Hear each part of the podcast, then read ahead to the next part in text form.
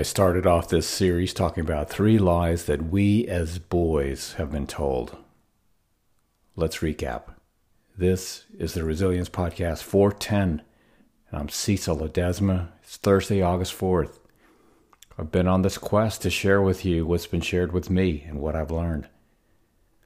Caveat The good news is that you can free yourself from these lies, begin to develop brand new confidence, which leads to more meaningful success. So here we go. Recap. Line number one showing weakness is bad. Truth is, showing weakness is a sign of strength. So take pride in being gritty and having uncommon toughness when you need it.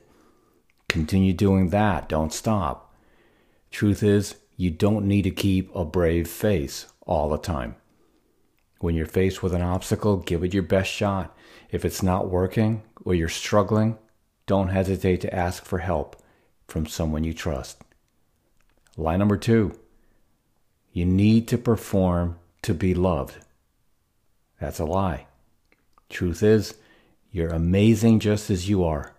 You don't need to prove your worth. You are loved just for being yourself. Truth is, we need to fall in love with who we are, our flaws, our brilliance, our quirkiness, our insecurities, our psychotic thoughts, the whole spectrum. Today, I'll share the third of three lies. Lie number three is feminine qualities are bad.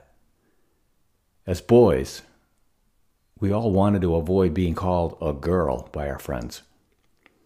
While this might seem like an innocent schoolyard phenomenon, it created a big problem in our psyche and society.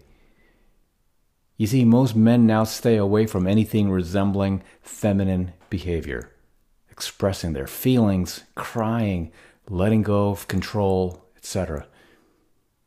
I remember vividly wanting to cry when I was upset as a boy, but feeling like it was wrong like it would get me in trouble, like people would laugh at me. The issue is developing feminine qualities such as compassion, kindness, tenderness. It is necessary to being a good man.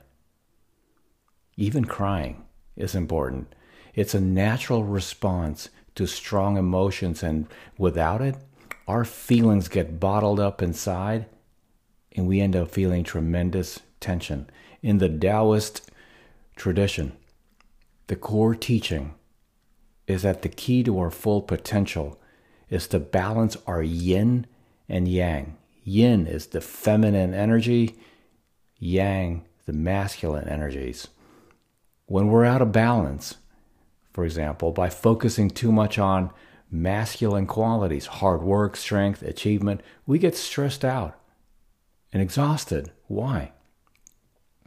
Because masculine qualities are generally connected with the mind, while feminine qualities are connected with the heart. We become robotic. We lose perspective and deluded in our thinking. We overthink things. We stress the small stuff. We focus on the wrong things. We forget the universe has our back. We forget to be kind to others, much less ourselves. We forget that life's supposed to be fun. Remember that you're part of something much bigger than yourself. You're on earth with 7 billion of your brothers and sisters. We're all on the same team. And if you have to ask what team that is, what's the human race? You're a part of a gigantic, magnificent universe. You're connected with all of it. You need to remove the line of code that says, in every moment, I'm co creating with the universe, and I am always supported. Now, that's the truth. Take a moment to feel it you're not just a human floating on a rock in space. You're a divine badass incarnated to play the game of life. You're here to live your dreams, be kind to others, and have a blast every day. So why not make the most of it?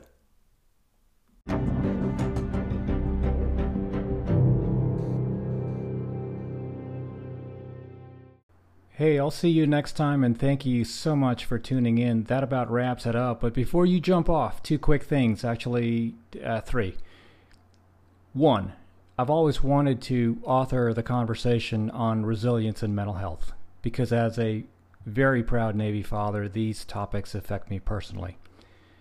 And as you go about your day, be sensitive and be kind always, for everyone you meet is fighting a battle you probably know nothing about. Your life is a gift and it's precious to me.